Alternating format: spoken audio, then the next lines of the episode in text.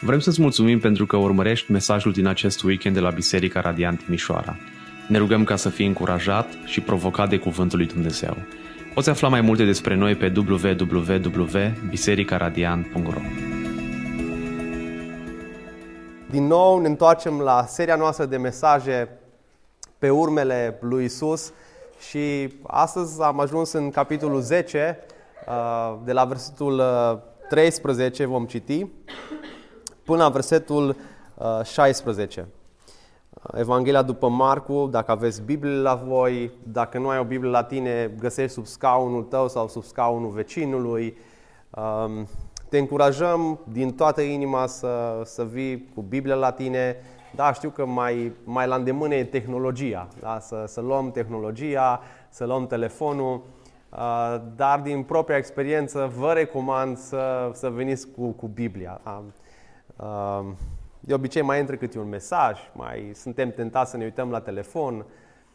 Biblia fizică e mult mai, mult mai bună în contextul ăsta al social media, a mesajelor care ne intră tot timpul pe telefon.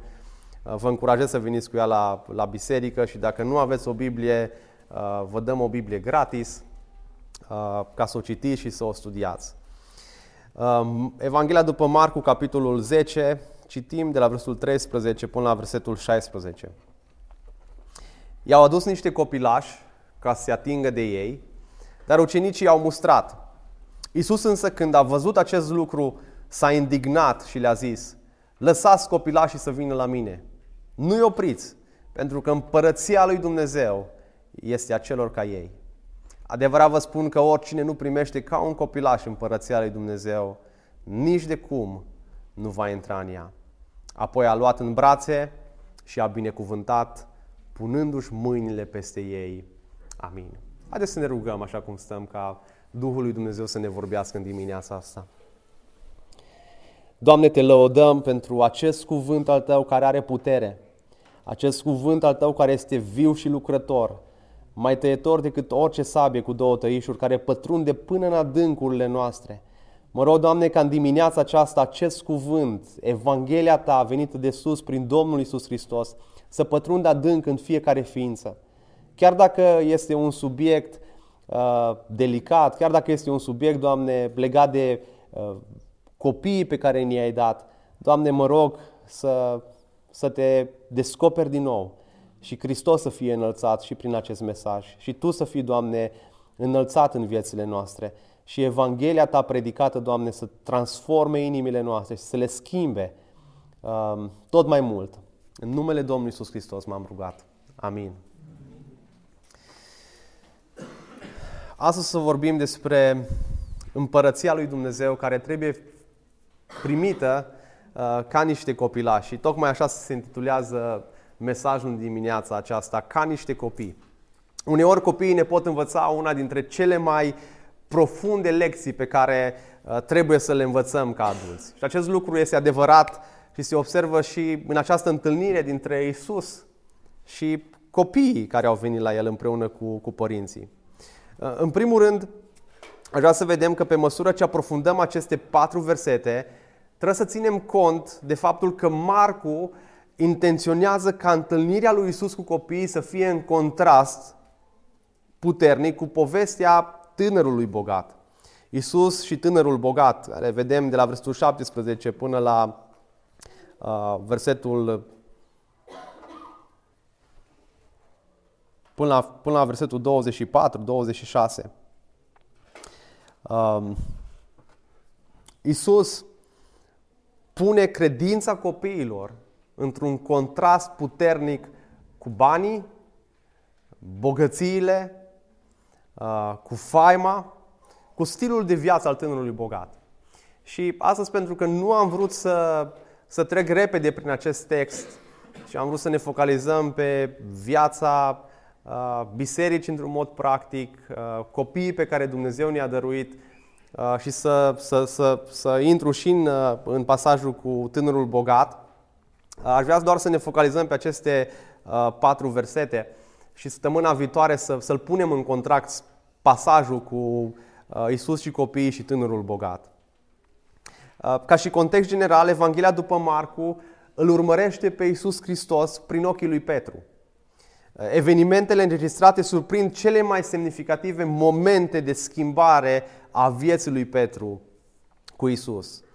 În mod special, interacțiunea lui Isus cu copiii a avut un impact uriaș asupra lui, lui, lui Petru, precum și asupra celorlalți 11 ucenici.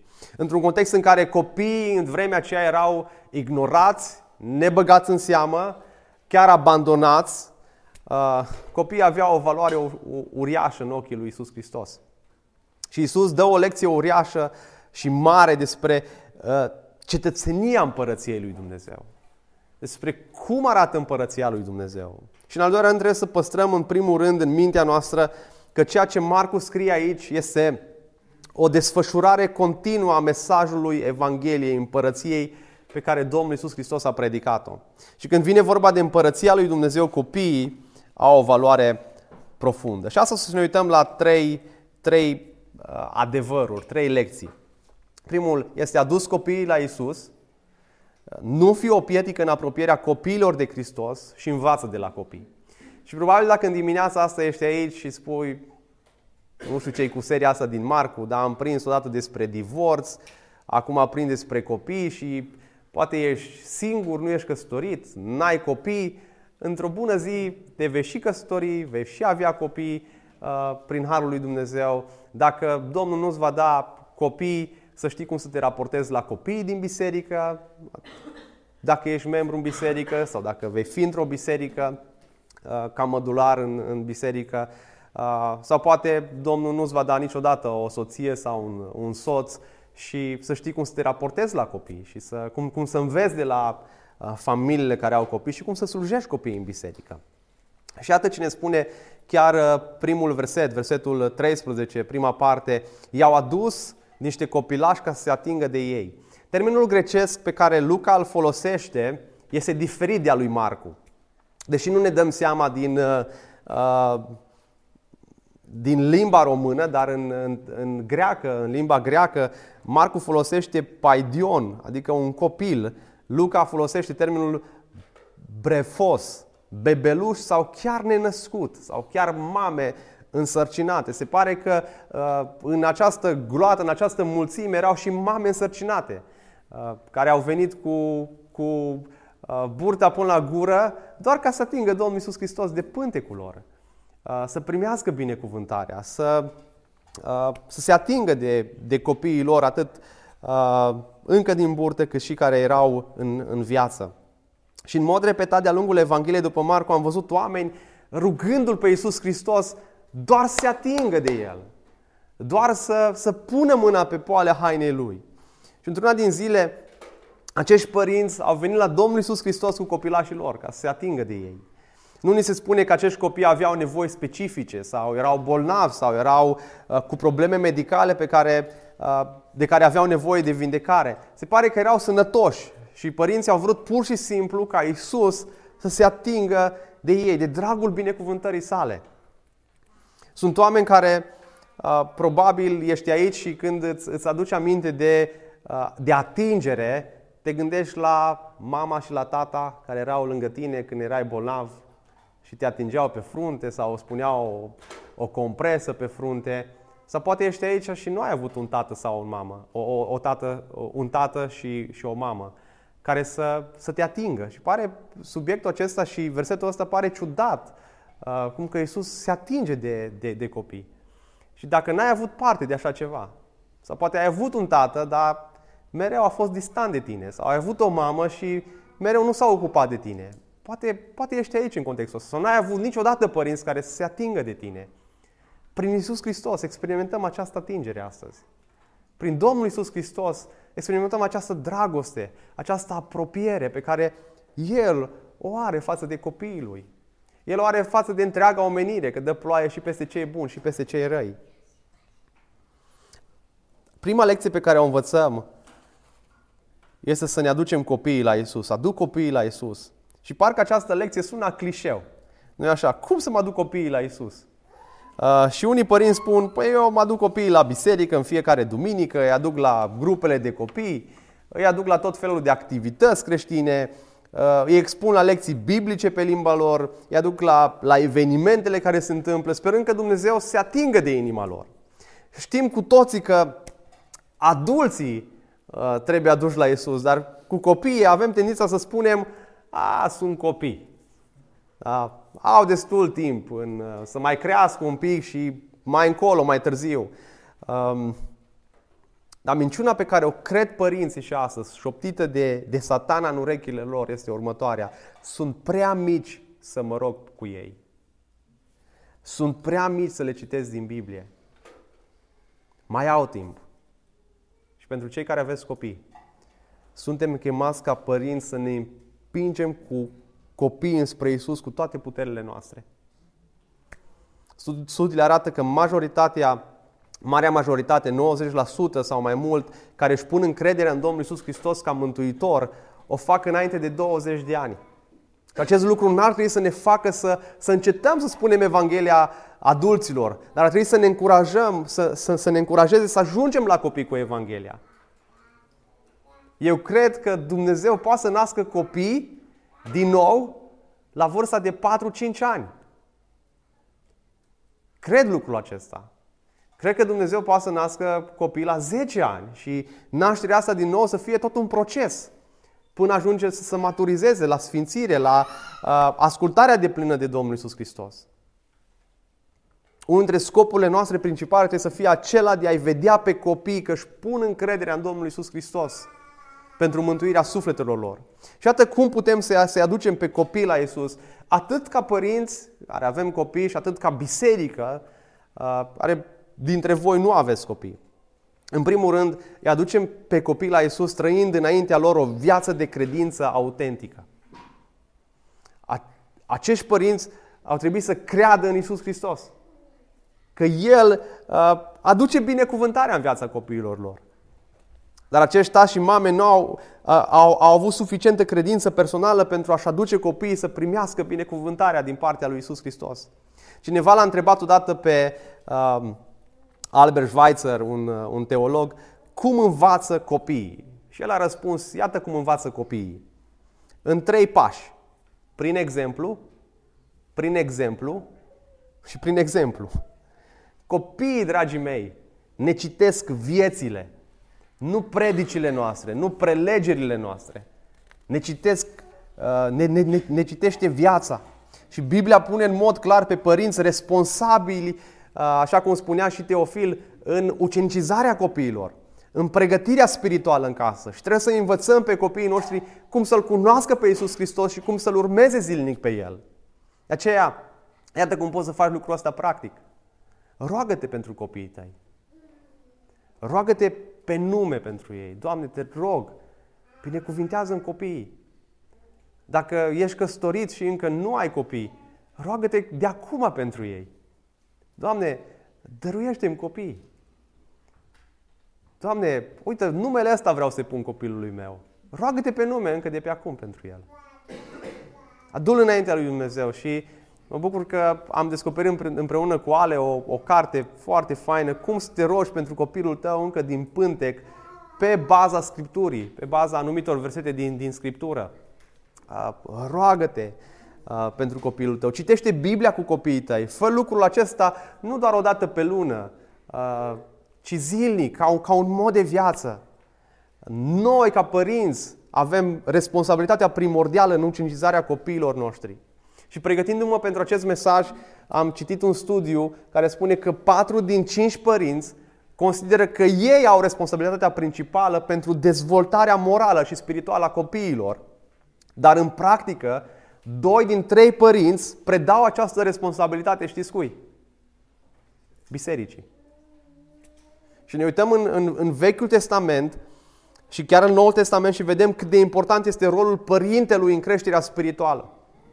Și, dragii mei, dacă uh, viața noastră spirituală este așa cum este și uneori ne este greu să ucenicizăm copiii noștri și uneori uh, ne este greu să ne implicăm în viața uh, oamenilor din jur, este pentru că noi încă de mici n-am fost ucenicizați. Nu a stat nimeni lângă noi să ne deschidă Scriptura, să ne o tălmăcească, să se roage împreună cu noi. Dar iată ce ne învață Scriptura. Scriptura întotdeauna ne este etalon. Deuteronom 6 cu 4, ascultă Israele, Domnul Dumnezeul nostru este singurul Domn. Să iubești pe Domnul Dumnezeul tău cu toată inima ta, cu tot sufletul tău și cu toată puterea ta și poruncile pe care ți le dau astăzi să le ai în inima ta, să le întipărești în mintea copiilor tăi. A, uneori când vine cineva la noi acasă, am impresia că l-am spălat pe creier pe Matei. Uh, și de obicei asta cred oamenii, că ne spălăm copiii pe creier, că da, Biblia ne spune să întipărim lucrurile astea în mintea copiilor noștri. Trebuie să fie o întipărire vizibilă. Cum faci asta? Iată ce ne spune mai departe textul. Și să vorbești de ele. De ce face Dumnezeu? Când vei fi acasă, când vei pleca în călătorie, când te vei culca, când te vei scula. Un mod de viață să vorbești despre Dumnezeu. Întotdeauna să vorbești, să-L scoți în evidență pe Dumnezeu. Și asta fie că ai copii, fie că nu ai copii. Uite la viața din jur și aduți aminte de Evanghelie, aduți aminte de Hristos, că tot ceea ce se întâmplă în jurul tău, datorită Harului Dumnezeu. Și un lucru care a funcționat pentru noi ca familie a fost că de fiecare dată când ne strângeam la masă, uh, înainte de rugăciune, să, să memorăm un verset. Um, un verset nou pe săptămână și dacă îl repetam măcar de două ori pe zi, uh, sigur într-o săptămână ajungeam să, să-l învățăm. Asta e un mod practic cum să întipărești cuvântul lui Dumnezeu în inima copiilor tăi. Roagă-te! Roagă-te la micul dejun, roagă-te la prânz, um, roagă-te seara. Um, din orice lucru mic să aduce Evanghelia în discuția cu copilul tău. Într-o dimineață a văzut Matei niște păsări care uh, mâncau pâine și s-a bucurat așa de mult. Și Duhul Sfânt mi-a adus aminte să-i spun, da, uite, păsele astea mănâncă pâine pentru că Dumnezeu le poartă de grijă. Și uite, Dumnezeu ne poartă și nouă de grijă. Că am mai avut și din pâinea noastră să le dăm la păsări. Psalmul 78 cu 5, El a pus o mărturie în Iacov, a dat o lege în Israel și a poruncit părinților noștri să-și, să, să-și învețe în ea copiii, ca să fie cunoscută de cei ce vor veni după ei de copiii care se vor naște și care când se vor face mari, să vorbească despre ea copiilor lor, pentru că aceștia să-și pună încrederea în Dumnezeu, să nu uite lucrările lui Dumnezeu și să păzească poruncile lui. Efeseni 6 cu 4 și voi părinților, în mod special aici se referă la tați și voi taților, este traducerea originală, nu întărătați la mânie pe copiii voștri. Și de câte ori nu ne-am întărătat la mânie, cei care sunteți stați pe aici prin sală, da? Eu sunt primul în frunte. Ce să facem?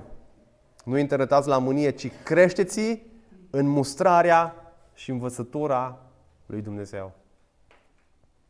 Doar 10% din părinții care frecventează cu copiii lor în mod regulat biserica, în obiceiul lor zilnic, uh, citesc Biblia împreună. Se roagă împreună sau participă la activ în, în biserică. Um, și nu e așa că ne simțim de multe ori ispitiți să lăsăm lucrurile spirituale pe mai târziu?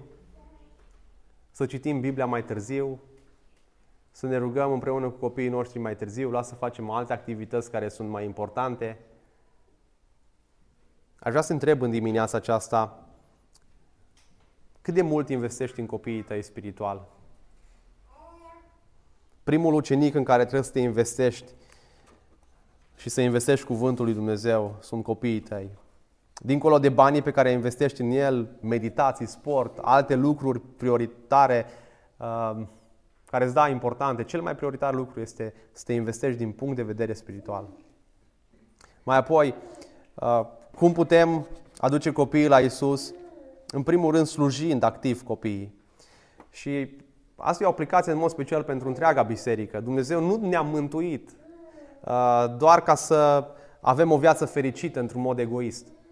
El ne-a salvat pentru a sluji în împărăția sa, pentru a sluji biserica sa. Deși nu este întotdeauna ușor uh, și nu vezi întotdeauna rezultate instantanee, nu există o modalitate mai îmbucurătoare uh, decât să slujești copiii.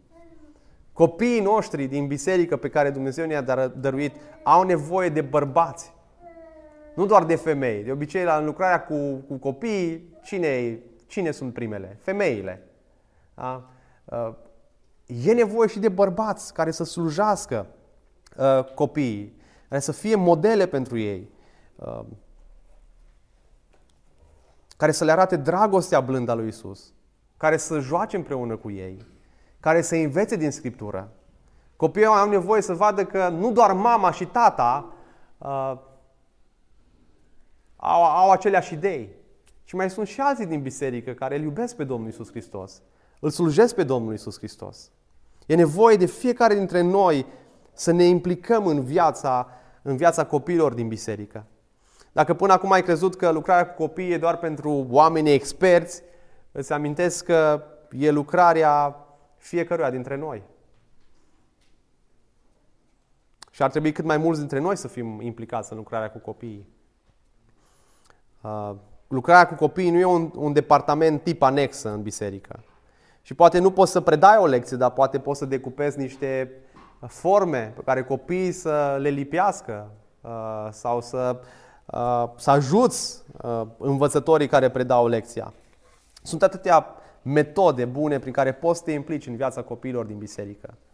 Copilul uh, și copiii se vor uita la tine cum te rogi, cum te, te închini, uh, cum deschizi Biblia. Nu doar la tata și la mama, da, la ei se vor uita prima dată, dar se vor uita la întreaga biserică. Observați ce, ce fac ucenicii când uh, copiii vin la, la, la Iisus Hristos. I-au adus niște copilași ca să se atingă de ei, dar ucenicii i-au mustrat. Pentru ucenici, acele discuții erau mai importante decât copilașii. Și mi-l imaginez pe colericul de Petru uh, și șuind și stând cu sprâncenele încruntate uh, la, la copii să facă liniște. Shhh, nu pe acolo prin spate. Da? Uh, nu ne putem concentra la predică. Iisus Hristos predică și copiii ne deranjează. Nu puteți să-i țineți și voi în liniște? Acum v-ați trezit să-i aduceți la Isus? Ne-a distrus toată predica, nu mai înțelegem nimic din ce vrea să predice Isus. Ucenicii n-au vrut ca Isus să fie deranjat de copii. Dar Isus a fost mai deranjat de ucenici decât de copii. Vreau să, să vă spun copilașii care sunteți aici. Uh, Gabriel, Edi, Eric, uh, cine mai pe acolo prin spate? Noa și Talita. Copilașii care sunteți în dimineața asta aici, vreau să, să știți un lucru. Domnul Iisus chiar vă iubește. Domnul Iisus Hristos se bucură că sunteți aici, împreună cu noi. Se bucură că ascultați cuvântul lui Dumnezeu. Și noi ne bucurăm pentru voi. Pentru cei care aveți, aveți uh, părinți uh, și pentru cei care sunteți părinți, uh, adui, adui pe copii în mijlocul bisericii. Viziunea bisericii noastre este ca copiii să crească în biserică. De aceea, la timpul de închinare congregațională, copiii sunt printre noi. Cântă împreună cu noi, se roagă împreună cu noi. Și uh, la predică ne dorim ca de la șapte ani să se integreze, să fie prezenți la tot serviciul spiritual. Da, uneori e deranjant. Da, uneori e obositor, mai ales pentru cei care nu aveți copii. Îmi aduc aminte pentru, pentru mine când nu aveam copii și eram la grupul mic. Nu mai știam, domnule, ce să facem? Cum să, cum să avem și noi pace și liniște? Da, s-ar putea să fie deranjant pentru, pentru unii dintre voi, uh, având copii aici în sală. Dar vedem în Scriptură că acolo unde era Isus, erau și copiii. Adui pe copii în grupurile mici. Uh, ce, ce, cel mai comod pentru noi ca părinți să le punem un desene animate când avem grupul mic, să le punem o poveste. Uh, copiii, important să vadă ce se întâmplă la grupul mic. Să mănânce împreună cu biserica. Să se roage împreună cu, cu o parte din frații din biserică. Să studieze Scriptura. Da, uneori poate fi dificil, greu de gestionat, obositor. Dar luați împreună cu voi. Nu-i tratați pe copii în cadrul întâlnirilor de grup mic și biserică la fel cum mucenicii au tratat pe copii. Asta nu înseamnă că uneori copiii pot să facă ce vor la întâlniri. Să facă ce vor ei, să țipe și să facă tot felul de lucruri. Ei trebuie să învețe respectul, ordinea, uh, limitele și disciplina pe care părinții uneori trebuie să uh, o acorde. Și dacă cineva nu, nu își disciplinează copiii sau nu își ucincizează copiii, e un cadru bun. Uh, e un cadru bun să ne păstorim unii pe alții. Femeile mai, mai în vârstă, spune Scriptura, să le ia deoparte pe cele tinere. Să le spună, hei, și eu am trecut pe aici. Știu cum poate să fie pentru tine uh, lucrul ăsta, dar uite, hai să spun cum am făcut eu. Hai să spun cum să procedem, cum, cum, cum să procedăm ca să, ca să putem să ne înțelegem la grupul mic. Uh, și mă rog ca Domnul să, să ne ajute în direcția asta. Versetul 14, Iisus, însă când a văzut acest lucru, s-a indignat și le-a zis, încă o dată, ucenicii înțeleg greșit. Încă o dată ei se află în, în calea ceea ce face Dumnezeu mai degrabă, decât, mai, mai degrabă să fie parte din ceea ce face Dumnezeu. Și acesta este un alt mod de a spune că Isus a devenit foarte supărat pe, pe ucenici, s-a indignat, s-a supărat. Uh, și el nu este indignat doar pentru că ucenicii i-au oprit pe acești părinți să vină la, la, uh, la Domnul Isus cu copiii. Isus este indignat și supărat din cauza mândriei lor care se află în inima, în inima lor.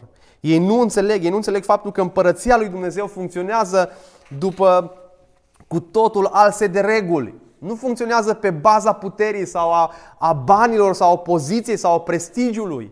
Ucenicii vreau să fondeze împărăția lui Hristos, să-L pună pe tron, să-L facă împărat. Și copiii nu puteau să voteze, să, să spună cuvântul. Mai ales în perioada aceea, copiii erau dați la o parte, nici măcar băgați în seamă. Dar împărăția lui Dumnezeu funcționează diferit. Ascultați cum funcționează împărăția lui Dumnezeu pe care Domnul Iisus Hristos vrea să le-o spună ucenicilor. 1 Corinteni 1 cu 26. Deschideți Biblia împreună cu mine în 1 Corinteni 1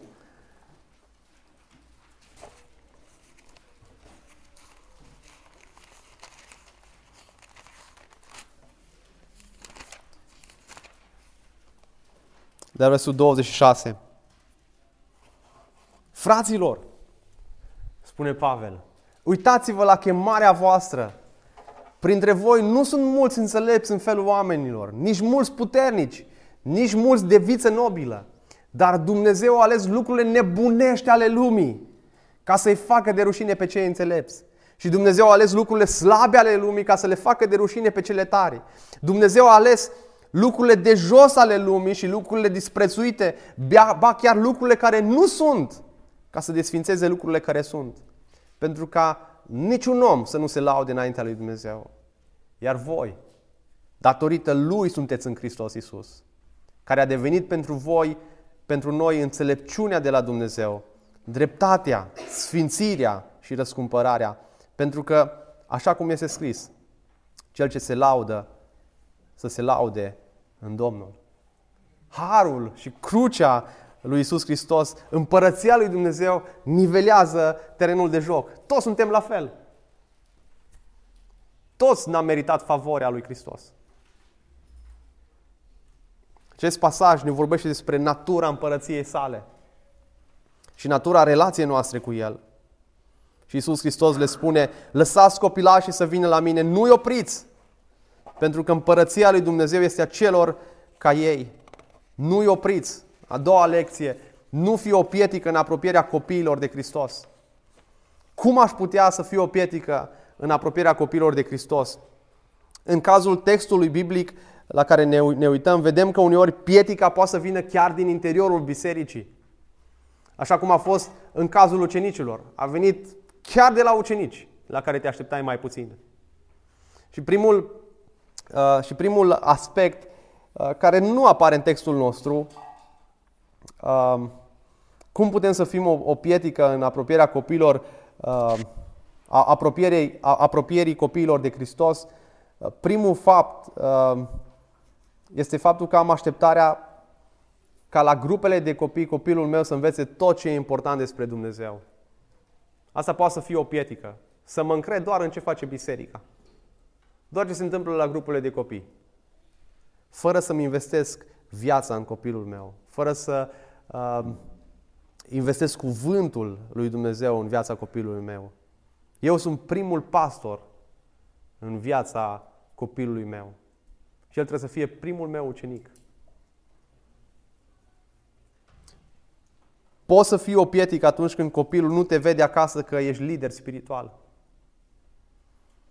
Că te închini, că ți iei soția la rugăciune. Da, te poate vedea la biserică, că poți să ridici o mână sus, că te mai rogi. S-ar putea ca primul lucru pe care să te vadă copilul tău dimineața când te trezești este că deschizi telefonul. Și eu am fost foarte mustrat uh, de Matei. Să, să-mi spună lucrul ăsta. Tata, dar stai cu mine. Iar iei telefonul. Iar stai cu telefonul în mână.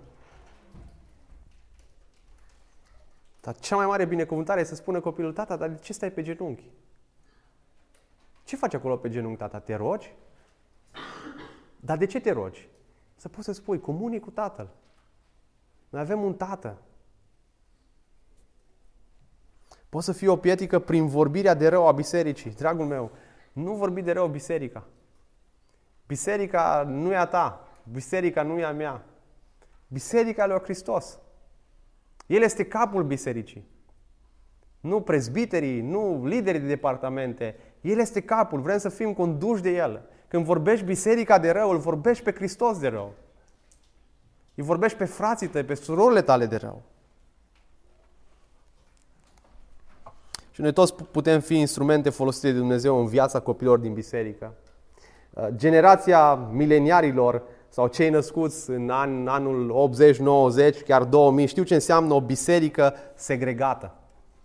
Noi suntem copiii care ne-am, uh, ne-am bucurat mult în, în biserici, de școala duminicală, de grupele de copii, de întâlniri de tineret, însă pe măsură ce, ce am crescut ne-am dat seama ce gol mare între noi și celelalte generații mai în vârstă din biserică. Inclusiv cum părinții noștri, poate, care ar fi trebuit să fie primii care ne ucincizează și ne păstoresc.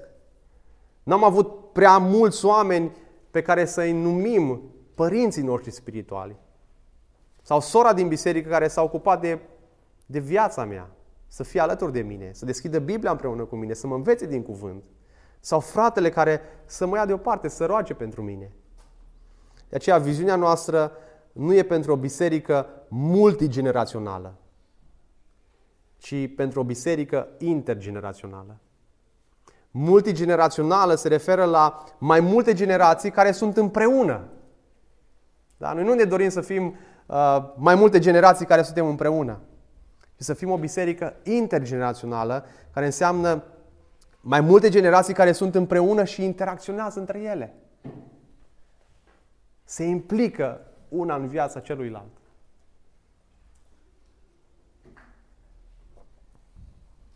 De aceea, de ce avem grupuri mici în care sunt și familii și studenți?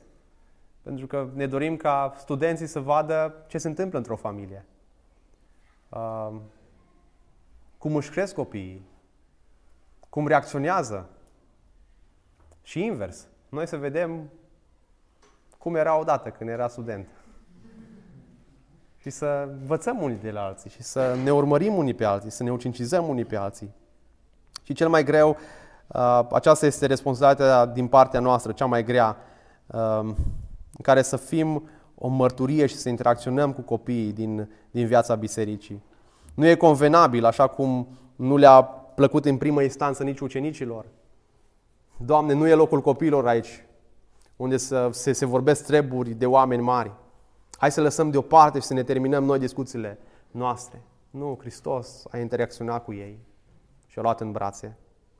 Nu-i opriți, pentru că împărăția lui Dumnezeu, versetul 14b, împărăția lui Dumnezeu este a celor ca ei. Ce a vrut să spună Iisus Hristos aici? Că împărăția lui Dumnezeu este a celor ca ei. Spune el oare că toți copiii sunt mântuiți sau că copiii sunt atrași mai, mai natural de lucrările lui Dumnezeu? În niciun caz. Când Isus vorbește aici despre primirea împărăției ca un copil, el nu se referă la inocența copiilor. Copiii nu s-au născut în nevinovăție, ci Biblia spune că s-au născut și ei în păcat. Și nu sunt lipsiți de păcat, chiar în primii ani. În, în plus, inocența nu este calificarea pentru a intra în împărăția lui Dumnezeu. Nu faptul că ești inocent, vei intra în împărăția lui Dumnezeu. Un copil intră în împărăția lui Dumnezeu. Dacă ar fi așa, niciunul dintre noi nu s-ar putea califica. Copiii se nasc în păcat și au nevoie de Hristos ca mântuitor la fel de mult ca orice adult. Și copiii au nevoie de Hristos. Și probabil te întrebi în dimineața asta, că e un subiect mai dificil, ce se întâmplă în viața copiilor nou-născuți care mor fără Hristos, care nu și-au pus credința în Hristos, care nu l-au cunoscut pe Hristos. Există mărturia consecventă a Scripturii că oamenii sunt judecați pe baza păcatelor comise voluntar și conștient în trup. Și vedem lucrul ăsta în 2 Corinteni 5 cu 10, 1 Corinteni 6 cu 9, Apocalipsa 20 cu 11. Cu alte cuvinte, judecata eternă se bazează întotdeauna pe respingerea conștientă a revelației divine, fie în creație, în conștiință sau Hristos, și pe neascultarea voită de Hristos. Și nu este nicio relatare explicită în Scriptură a, unei, a, a vreunei alte judecăți bazate pe alte motivații. Astfel, cei care mor încă din pântecele mamei sau din fragedă sau imediat când s-au născut, sunt mântuiți pentru că um, nu îndeplinesc, chiar nu pot îndeplini condițiile pentru judecata divină. Ei sunt mântuiți nu pentru că sunt inocenți, nici pentru că au, merit, au meritat iertarea, ci numai pentru că Dumnezeu i-a ales în mod suveran pentru viața veșnică și le-a regenerat sufletele lor și le-a aplicat beneficiile mântuitoare ale sângele Domnului Iisus Hristos. În, în afara conștiințelor și a credinței. Albert Moller, uh, președintele Seminarului Teologic Baptist, spunea uh, legat de acest subiect, noi credem că Domnul nostru a, a primit în mod grațios și liber pe toți aceia care mor în pântece, nu pe baza inocenței sau meritului lor, ci prin harul său, le-a făcut prin ispășirea pe care El a cumpărat-o pe cruce. Nu știu la ce vârstă copiii devin responsabili în fața lui Dumnezeu, dar știu că ei pot răspunde cu adevărul la oferta de iertare a Domnului Iisus Hristos încă de când sunt copii. Și Dumnezeu va lucra în viața oricărui copil care își dă seama că este un păcătos și își deschide inima înspre Isus Hristos. Adevărat vă spun că oricine nu primește ca un copilaș împărăția lui Dumnezeu, nici de cum nu va intra în ea. Și aici aș vrea să învățăm a treia lecție, să învățăm de la copii cum să primim împărăția lui Dumnezeu. Și probabil spui, asta e bună. Ce să învățăm noi de la copii? Cum adică să învăț de la copii cum să primesc împărăția lui Dumnezeu? Copiii ar trebui să învețe de la noi. Copiii trebuie să învețe de la oameni maturi, nu noi de la copii. Iisus schimbă acest concept când vine vorba despre împărăția lui Dumnezeu și despre mântuirea sufletului. Și Iisus se folosește de copii ca să învețe pe cei adulți un adevăr extrem de important. Oricine nu primește împărăția lui Dumnezeu ca un copilaș, cu nici un chip nu va intra în ea. Cum sunt copiii? Pentru cei care aveți copii sunt dependenți de părinții lor. Când ne uităm la copii, nu putem să nu observăm dependența lor de mama și de tata. Nu au prea multe de oferit când au o vârstă mică. Nu pot câștiga un salariu, nu pot să gătească uh, o, o masă, să spele hainele, nu pot tăia iarba. Copiii mei sunt cu adevărat inutili când vine vorba de a face. Totul trebuie făcut pentru ei. Și asta ne vorbește despre dependența noastră de Dumnezeu. Cum poți să primești împărăția lui Dumnezeu? Cum poți să ai sufletul mântuit? Depinzând de Dumnezeu. Depinzând de, de, de Isus Hristos. Matei spune, oricine se va smeri ca acest copilaș. Împărăția lui Dumnezeu are de face cu smerenia. Și ca să ajungi în împărăția lui Dumnezeu trebuie să fii total dependent de Dumnezeu, de harul și de dragostea Lui. Cum primește un copil împărăția lui Dumnezeu? Cu absolut nimic de oferit. Și prin acest exemplu, Hristos ne învață și pe noi cum putem să primim împărăția cerurilor. Nu avem absolut nimic de oferit. Este un cadou. Este un dar. Se numește milă și harul lui Dumnezeu pentru noi. Cu alte cuvinte, dacă vrei să intri în împărăția lui Dumnezeu, trebuie să pierzi lista cu realizări umane. De ce? Pentru că Biblia spune că și cele mai mari acțiuni umane sunt ca niște zrențe murdare înaintea lui Dumnezeu. Toți am ajuns, spune Isaia în 64 cu 6, toți am ajuns ca niște necurați și toate faptele noastre bune sunt ca o haină mânjită. Dacă crezi că ești mântuit datorită moralității tale, dacă crezi că ești mântuit datorită faptelor tale bune, dacă crezi că ești mântuit că vii la biserică, că citești din Biblie, că dai zeciuială, că faci tu ceva, te înșeli amarnic. Mântuirea nu este datorită faptului că tu faci ceva, ci mântuirea este datorită faptului că Hristos te-a iubit întâi. Hristos ți-a pus mâna în cap și te-a scos din mlaștina păcatului. Hristos te-a răscumpărat și te-a ales și te-a dus la viață. Dacă ai putea să-ți cumperi calea spre cer cu fapte bune, știți cum ar fi cerul? Ar fi plin de oameni mândri și pretențioși. Am plătit pentru asta. Dar tu nu poți plăti pentru mântuirea ta. Hristos a plătit totul și a plătit de plin. Roman 6 cu 23, fiindcă plata păcatului este moartea, dar darul fără plata lui Dumnezeu este viața veșnică în Isus Hristos, Domnul nostru. Efeseni 2 cu 8, căci prin har ați fost mântuiți, prin credință. Și aceasta nu vine de la voi, ci este darul lui Dumnezeu. Nu prin fapte, ca să nu se laude nimeni. Și asta ar trebui să învățăm de la copii în dimineața asta că suntem dependenți total de Tatăl nostru cu privire la mântuirea noastră, cu privire la umblarea noastră pe acest pământ. De ce ne îngrijorăm? Pentru că nu avem încredere în Tatăl nostru cel Ceresc.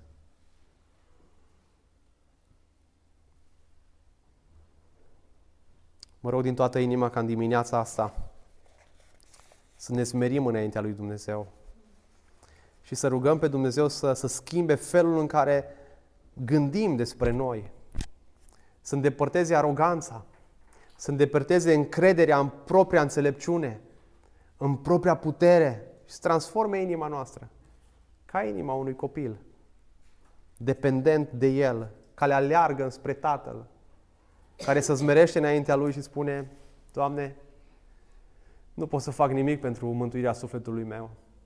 Vin la tine, mă smeresc înaintea ta. Și vreau să te urmez și vreau să trăiesc pentru tine și vreau să trăiesc pentru slava ta.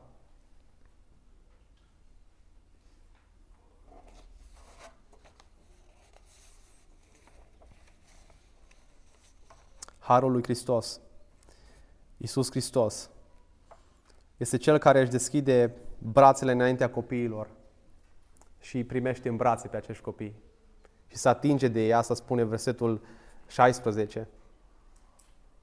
Acest Iisus Hristos care deschide brațele pentru copii va fi în curând cel care este pus împreună cu tâlharii.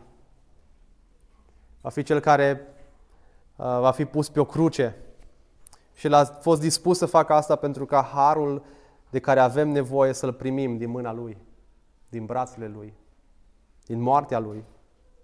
Și te-aș întreba în această dimineață, cine ești tu? Care e scopul tău pe acest pământ? Pentru ce trăiești pe acest pământ? Dacă ai primit har și dacă ai primit har, te-a făcut El o persoană a harului în care să oferi har mai departe? Cunoașterea ta că ți s-a dat dragoste pe care nu o meritai, te-a făcut o persoană iubitoare? Ești o persoană iubitoare? Ești răbdător și bun și înțelegător și blând pentru că primești zilnic răbdare și blândețe de la El? Nimeni nu dă har mai bine decât o persoană care este convinsă că are nevoie de Harul lui Hristos. Și mă rog ca în dimineața aceasta, dacă ești aici și încă nu ți-ai pus încrederea în Isus Hristos, singurul care te poate lua în brațele Lui și a te binecuvânta din toate punctele de vedere, în mod special spiritual, cu viață veșnică, mă rog să te arunci în brațele Lui, să spui, Tată, nu pot să fac nimic pentru mântuirea sufletului meu. Mă arunc în brațele tale. Dacă ești aici și uh, ești ca unul dintre ucenici care mereu vrea să oprească lucrarea lui Dumnezeu sau mereu să pune de-a curmezișul lucrării lui Dumnezeu. Mă rog ca Hristos să te mustre prin acest pasaj într-un mod sănătos, în care să iubești copiii din biserică, să iubești părinții și să fii gata să, să faci parte din această biserică, um, arătând înspre Hristos și înspre Harul Lui și ucenicizându-ne împreună pentru gloria Lui Dumnezeu. Mă rog ca a Lui să fie slava în biserica locală, de acum și până în veci, și El să fie înălțat în acest loc, ori de câte ori ne întâlnim și ne strângem în jurul Cuvântului Lui Dumnezeu. Amin.